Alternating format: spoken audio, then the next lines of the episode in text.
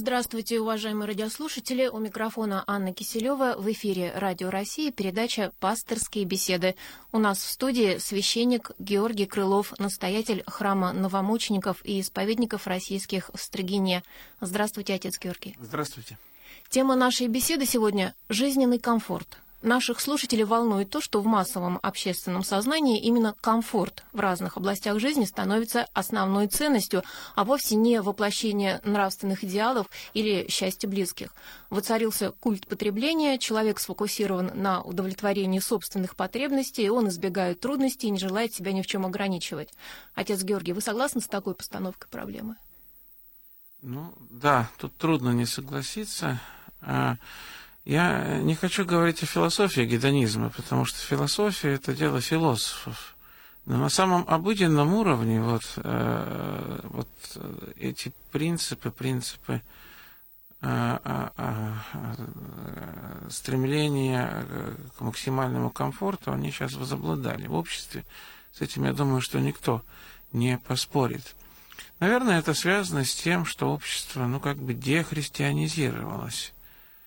Потому что э, изначально а, а, христианская парадигма, она, собственно, говорит о борьбе э, со своими желаниями, со желаниями чрезмерного покоя, желаниями удовольствий, о сознательном и добровольном принятии на себя скорбей.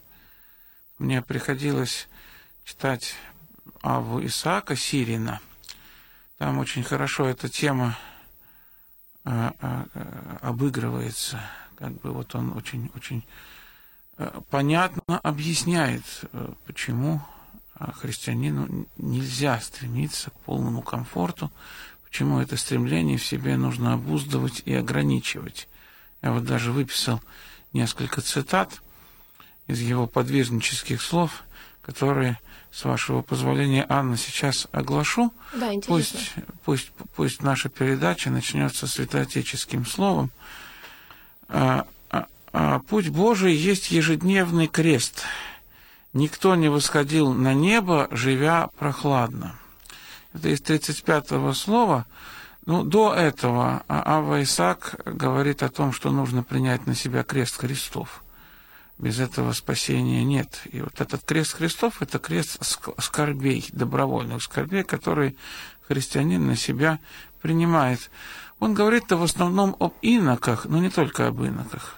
Живя прохладно, но этот э, э, э термин, он, наверное, понятен, хотя для России, страны холодной, наверное, можно сказать, живя тепло. Да. Вот, прохлада это для э, Востока или для Юга, где Но жара это не за 50. Понятие да. Совсем. Вот, и дальше еще немножко почитаем. А, это уже следующее слово, 36 если кто будет искать. Такова воля Духа, чтобы возлюбленные Его пребывали в трудах. Не Дух Божий живет в тех, которые пребывают в покое, в покое, но дух дьяволов, как сказал некто из любящих Бога, клялся я, что умираю всякий день. Тем и отличаются сыны Божии от прочих, что живут они в скорбях, а мир гордится роскошью и покоем. Ибо не благоволил Бог, чтобы возлюбленные его покоились, пока они в теле, но паче восхотел, чтобы они, пока в мире, пребывали в скорби, тяготе, в трудах, в скудости, в наготе, в одиночестве, нужде, болезни, уничижении, в оскорблениях, в сердечном сокрушении, в утружденном теле, в отречении от сродников, в печальных мыслях, имели иной взгляд на всю тварь, место жительства, имели место жительства, не похожее на обычное человеческое, жилище иноческое, которое безмолвно, не видно по человеческому взгляду, не заключает в себе ничего такого, что веселит здесь человека. Ну, давайте ограничимся. Может, если будет время, я почитаю дальше о комфорте. Речь, конечно, идет не только об иноках, речь идет вообще о всех христианах. Ну, иночество – идеал для христианства. Отец Георгий, прежде чем продолжить нашу беседу, хочу напомнить телефон радиослушателям, по которому можно задать вам вопрос. Это номер 956 15 14, код Москвы 495. Получается, если о жизненном комфорте, о проблемах с ним связанных, духовных прежде всего, да, писал еще Исаак Сирин в древние времена, то проблема это не нашего времени, да, то есть она сопровождает человека всегда. Ну, конечно, конечно. Во все времена э, человек э, стремился к э, минимальным удобствам, а некоторые люди стремились к максимальным удобствам. То есть, если была возможность... И неважно, собственно, в чем они заключаются, эти удобства, да, вот как на текущий вы, момент. Вы знаете, всякий человек в своей жизни полагает некую цель, к которой он идет в этой жизни. Если мы христиане, у нас цель, соответственно, христианская – и э, вот как Ава Исаак пишет, и как, собственно, пишут многие святые отцы на эту тему, э, на этом пути, на пути спасения, стремление к покою и к комфорту, оно э, вот, мешает спасению, принципиально мешает. То есть невозможно спасаться, э, там, э, лежа в мягком кресле. Э, в теплом помещении? Да, в теплом помещении, вкушая вкусную еду.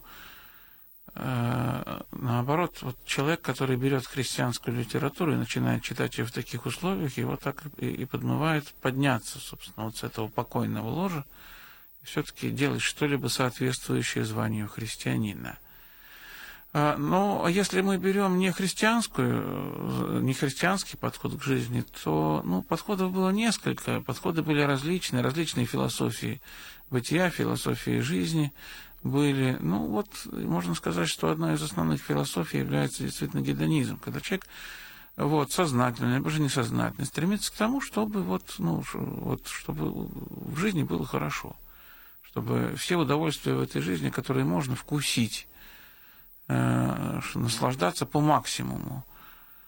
И поскольку сейчас вот я говорю, что общество дехристианизировалось, некоторые называют современную эпоху постхристианской эпохой, я думаю, все-таки рановато ее вот так вот называть.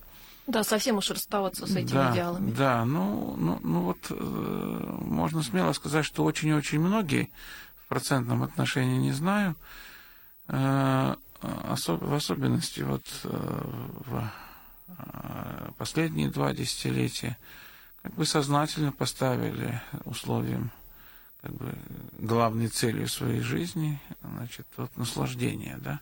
Я имею в виду Россию, конечно, Россию. Потому что на Западе достаточно давно Запад превратился в общество потребления, как вы сказали уже. И вот эти вот, э, значит, удовольствия, оно действительно является культом, таким богом, кумиром, который Э, как бы поглощает и истребляет все остальные кумиры, э, которые существуют в обществе. Главное, чтобы было хорошо, тихо и покойно. Вот часто же можно слышать еще такое выражение психологический комфорт, когда человек не желает знать ничего о чужих бедах, о чужих заботах, о чужих проблемах, отгородиться от мира и жить в покое и тепле. Ну, говоря, э, естественно, э, критерием э, покоя внешнего является покой внутренний.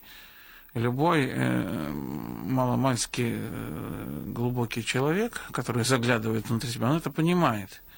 Потому что можно действительно иметь все и, и, и при этом быть бесконечно беспокойным, самым несчастливым человеком на Земле. Ну, сейчас, эм, если вспоминать 90-е годы, там была просто наглядная картинка вот, вот, это, вот, вот этой истины, этого тезиса, да, вот люди богатые, они были бесконечно беспокойными. Я вспоминаю э, глаза одного такого вот спонсора или инвестора, как можно его назвать, красные и просто, просто больные. Мне казалось, этот человек умрет вот прямо сейчас, потому что он э, имел много всего, но он постоянно боялся, что это все у него отнимут. Ну, я думаю, об этом богатые беспокоились, опять же, во все времена.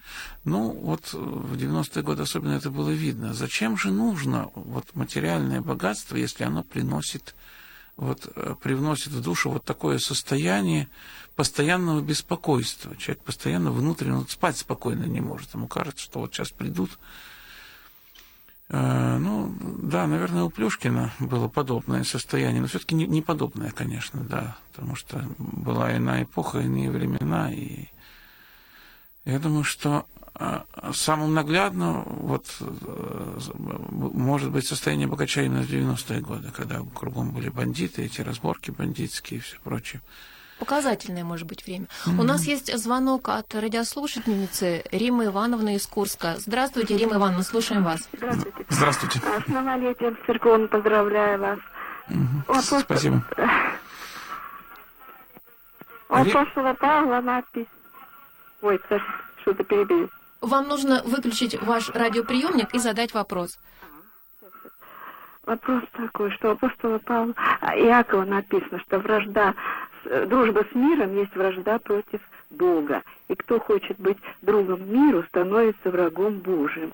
И вот хочется, чтобы вот это по внятнее, по распространению услышать, что значит дружба с миром является враждой против Бога. Ну, э, да, спасибо. Рима Ивановна, сейчас постараюсь объяснить. Очень хороший вопрос. А, мир э, – это совокупность страстей в понимании святоотеческом, да? То есть вот э, князь этого мира действительно дьявол, вот страстного мира. И многие святые отцы, вот опять-таки упомянутый Ава Исаак Сирин, пишет о том, что нельзя быть одновременно с миром и с Богом. То есть человек для того, чтобы быть с Богом, он должен удалиться от собственных страстей и похотений.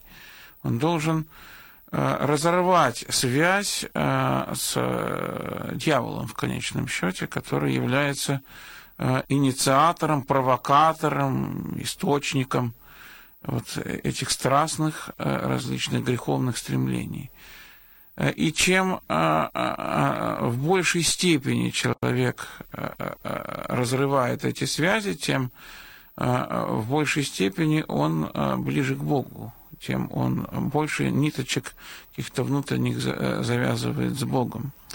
Поэтому, ну, вот, святые отцы писали в основном для иноков, но речь идет и о мирянах тоже, Поэтому вот, э, по-моему, в слове 39 у преподобного Исаака Сирина подробно говорится о том, что необходимо э, разрывать э, вот связь свою с миром, и это будет условием внутренней связи с Богом, условием молитвы, и в конечном счете условием радости, условием пребывания в том вот внутреннем покое, о котором мы сейчас говорили. Да, тут, тут э, христианство, оно предлагает э, совершенно иной подход э, к, понятию счастья и к понятию комфорта. Э, э действительно, внутренний комфорт, э, э, он возможен лишь, если человек пребывает с Богом только в этом случае, потому что э, любой, любой другой комфорт, он, э, ну, относителен, он э, приходящий, достаточно быстро уходит, приходит. Покой может испытывать человек, у которого спокойная совесть. А совесть спокойно будет, если человек объединится, соединится с Богом. Счастье, оно ведь не измеряется в количестве там, автомобилей, яхт, дач. Это вот реалии э, нашей страны и нашего времени, да. Все-таки э, можно иметь все и быть бесконечно несчастным. А можно э, не иметь ничего, стоять с протянутой рукой на паперти и быть на небе, быть в мире горнем. А обязательно рассматривать вот такие крайности? Золотая середина, она существует? Конечно, существует. Конечно, без сомнения, существует. Э, поэтому, может быть, я сейчас припомню католическую молитву, ну, в пересказе она будет такой, «Не дай мне, Господи, ни чрезмерной нищеты, ни чрезмерного богатства, потому что и то, и другое отвлекает от Тебя». Ну, приблизительно так да. она звучит. Но как бы то ни было, если крайности не рассматривать, да, в любой ситуации путь путь к, к, к покою, путь к внутреннему комфорту, он очень часто все-таки лежит в отказе от внешнего, в принятии добровольных скорбей. И это видно, например, из того же богослужебного года. У нас, вот, если мы вот соблюдаем церковный устав, у нас большая часть дней в году, она постные дни. То есть церковь как бы человека потихоньку направляет по пути э, сораспятия Христу, по пути, значит, отказа от э, того, что человеку не нужно. Э, в молитве «Отче наш» мы просим «хлеб наш насущный». Ну вот, да, хлеб, хлеб, наверное, нужен. Но, может быть, кроме хлеба еще немножко – но вот, наверное, только больной человек будет после хлеба перечислять все те блюда, которые ему хочется иметь каждый день, да? То есть нужно то, что э, необходимо человеку, то, без чего его тело, там, скажем, умрет или будет болеть. А, а то, что а, за этой чертой, это уже сверх необходимости. И от этого, конечно, если есть возможность, человеку лучше отказаться. Другое дело, что есть люди, которые не могут отказаться от комфорта. Есть такие люди, кому комфорт положен по долгу службы, по чину. Мы знаем примеры, э, скажем, э, э, даже императорского жития, когда вот человек на людях показывался в великолепных одеждах, и на приемах торжественных он Э, ел великолепные блюда. Личное же жилище его было э, предельно скудным. И э, там жесткая кровать, простой деревянный стол. Часто бывает, что человек вот не может отказаться от чего-то просто потому, что это положено ему по статусу. Но в минуты личного времени, в часы какие-то, он, он, он этот опротививший, комфорт, опротививший ему комфорт, он старается от тебя отогнать подальше. Ну, может быть, это называется скромность. Хочу еще напомнить э, раз э, нашим радиослушателям телефон, по которому можно задать вам вопросы, отец Георгий. Это телефон 956 15 14, код Москвы 495. Мы говорим сегодня о жизненном комфорте.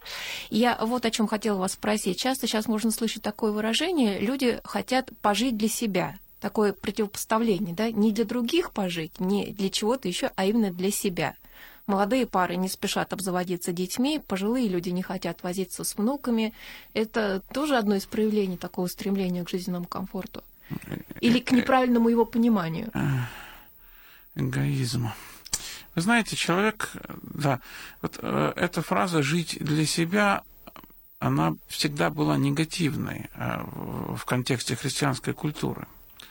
Э, обличительный такой. Но мы дожили до того момента, что, это, что вот это, эту негативность этой фразы, она куда-то ушла.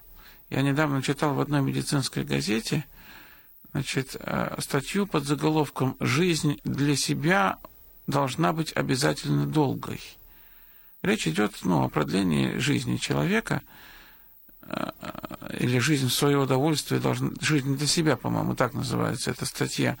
И меня поразило то, что автор статьи, он вот э, э, э, эту фразу «жизнь для себя» уже не считает негативной, он ее считает как бы само собой разумеющейся.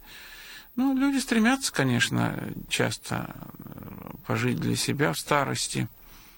Но, конечно, сказать, что это хорошо, что это спасительно, я думаю, что никто не решится. Судить таких людей не наше дело. Э, но, в общем, все-таки в моем понимании э, жизнь правильно прожитая, она приводит к старческой мудрости, а критерием вот такой старческой христианской мудрости является именно жизнь для других, а не жизнь для себя. У нас есть звонок от радиослушательницы, видимо, как раз по теме. Ирина, здравствуйте. А, добрый день. Здравствуйте. А, вот я хотела бы спросить. Вот есть такое выражение, по-моему, из Евангелия. Дух силен, но тело слабо. вот тело требует как бы комфорта. И вот э, священник говорил, что э, мы должны э, стяжать недуги, скорби, а многим святым, в том числе вот молитва бесследно болит, мы молимся о спасении наших недугов и скорбей. Нет ли тут противоречия? Э, ну, сейчас э, отвечу на ваш вопрос. Спасибо за вопрос. Дух бодр, плоть же не мощна. А, так это изречение звучит. Это слова апостола Павла. Если мы говорим о монашеской мудрости, то эта фраза, она переигрывается немножко монахами. Они говорят, дашь кровь и приими дух так жестко достаточно говорят. То есть, чтобы принять дух, требуется телесный подвиг. Это э, диалог с апостолом Павлом, это как бы дополнение, исполнение, реализация этой фразы э, в реальной э, монашеской жизни, в монашеском опыте. Хотя я не монах, я вот об этом говорю. Э, я думаю, что э, э, именно вот то, что вот эта мысль, она была заложена в самой фразе «дух бодр, плоть же не мощна». То есть дух и плоть, они связаны с собой, без сомнения. И, и бодрость духа, она открывает немощь человеческой плоти. Если говорить о э, богослужебных цитатах я вспоминаю такую фразу «неудобство бессилия нашего», «неудобство нашего бессилия» или еще «иссохшее человеческое естество», обновляет иссохшее человеческое естество. Путь э, э, к Богу – это путь познания вот этой немощи телесной. Когда человек молод – он полон сил, и он готов горы свернуть. Мудрость, но она приходит каждому в свое время. Э, мудрость можно почерпнуть и святоотеческую, говорит именно о немощи, о неспособности человека самого без Бога сворачивать горы. И эта немощь, вот ощущение этой немощи, оно рождает в человеке молитву. Я уже что-то тут вот таким, э, э, скорее, аскетическим истинам перехожу. Может быть, это не очень хорошо, но это на самом деле так. И, э, как правило, немощь человеческого тела, она помогает, очень часто помогает именно приобретению духа. Поэтому Э, немощь была и у апостола Павла, да, у него было э, много болезней, 12 кто-то из, из исследователей апостола Павла называл. Вот, а, а жало а, а, ангел сатанин в плоти, так, по-моему, апостол Павел об этих болезнях говорит. Э, и мы знаем, что многие-многие святых болели вот через болезнь они через скорбь, через искушение, они постигали духовные истины и приобретали благодать Божию. Вот об этом, наверное, можно сказать, э, вспоминая эту фразу апостола Павла. У нас еще есть один звонок. Наталья, mm здравствуйте. Пожалуйста, ваш вопрос отцу Георгию. Да. А, добрый вечер, отец Георгий. У меня вот такой вопрос. А, а как э, вот расценить э, противоречие в высказываниях священнослужителей – и их собственным поведением, так сказать, их собственной приверженности Ой, что-то оборвался звонок. Оборвался звонок, но... А ну, Можно предположить, да, что да, мысль Натальи продолжить. Да. Но вы не подумайте, что мы специально да. его оборвали. Мы, может быть, даже а, с удовольствием ответим. Вопрос, вопрос действительно интересный, э, обычный. Вопрос, ну, дело в том, что а, а, священник, он, а, он, конечно, изначально не ангел. Церковь состоит из людей, стремящихся к Богу, но из людей, а, ну, скажем, больных. Все мы больны, все мы приходим в церковь и к Богу, чтобы исцелиться. И поэтому, ну, определенные э, соблазны в поведении и монахов, и священнослужителей всегда были, есть и будут – Потому что это живые люди, а, они... Откуда они приходят в церковь? Из общества, из больного общества, духовно больного. И наивно было бы предполагать, что вдруг и сразу они исцелятся. Э, конечно, у нас всегда в церкви были примеры святости, всегда были примеры э, вот такого нравственного совершенства, их можно найти и в современной церкви, и всегда были примеры такого предательства служителями церкви, церковных идеалов. Церковь всегда с этим боролась, но тут, тут важно э, понять, что человек, который стремится к духовному здравию, он э, должен быть как пчелка, которая ищет везде мед, а не как муха, которая ищет везде грязь. То есть э, человек, который ищет э, компромат, он всегда его найдет. Это болезнь нашего общества. Мы ищем друг в друге недостатки. И уж если их найдем, потом начинаем о них кричать. Э, христианская культура, она покрывала недостатки окружающих людей, окружающего общества, всегда покрывала. Потому что в христианстве было принято все-таки искать душевную и духовную пользу для себя, а поиск недостатков, он пользы не приносит никогда. Э, совершенный э, христианин, он Э, стремиться не замечать недостатков, не искушаться и не соблазняться этими недостатками. Собственно, вот это, это критерий совершенства. Не начитанность там в литературе, в христианской, не дипломы многочисленные там кандидатов в богословие и докторов, а именно умение пользу извлекать из жизни церкви, умение спасаться в современной церкви, которая, ну вот, немощная церковь, и люди немощные. Конечно, смешно было бы себе представить, там, скажем, в том же четвертом, пятом, шестом веке, что монахи там вот когда-то будут ездить на современных самодвижущихся колесницах или жить в каменных дворцах. Это вот видение Антония Великого было, да, такое о монахах будущих времен, ужасное, страшное видение, он ужаснулся. Вот. А сейчас, ну, вот для нашего климата, для России это как бы естественно. У нас в пещерах, в пустыне сейчас, ну, трудно жить, и, собственно, никто никогда и не жил. Потому что не выжить просто. еще один звонок от да. радиослушательницы.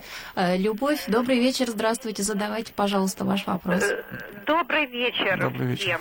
У меня такой вопрос. Я пришла э, к молитвам, к Богу, в церковь во время болезни. И когда я пришла на исповедь, у меня не, не приняли ее и вот я себя некомфортно чувствую после этого. Ну, мне сказали еще два там раза прийти, три.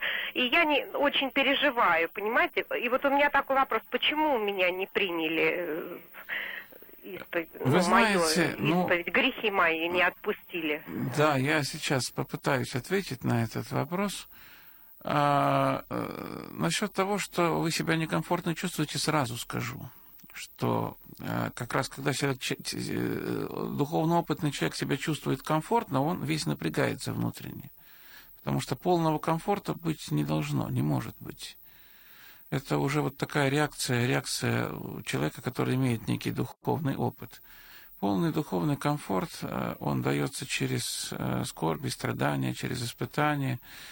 Ну, это отдельный, впрочем, разговор, сейчас я не буду детализироваться. Так что вы уж не переживайте. Э, если э, вы страдаете, то значит у вас есть душа, есть чему страдать, и слава Богу.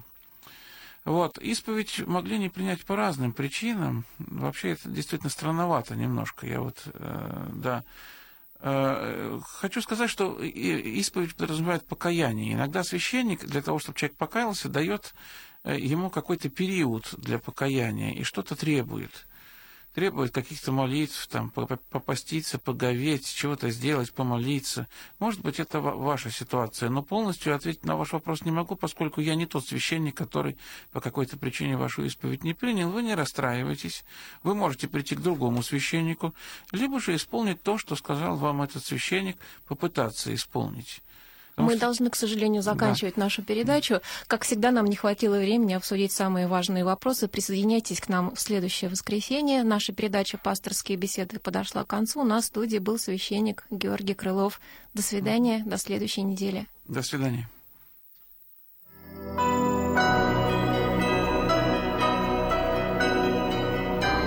Вы слушали программу «Пасторские беседы» из цикла «Мир, человек, слово».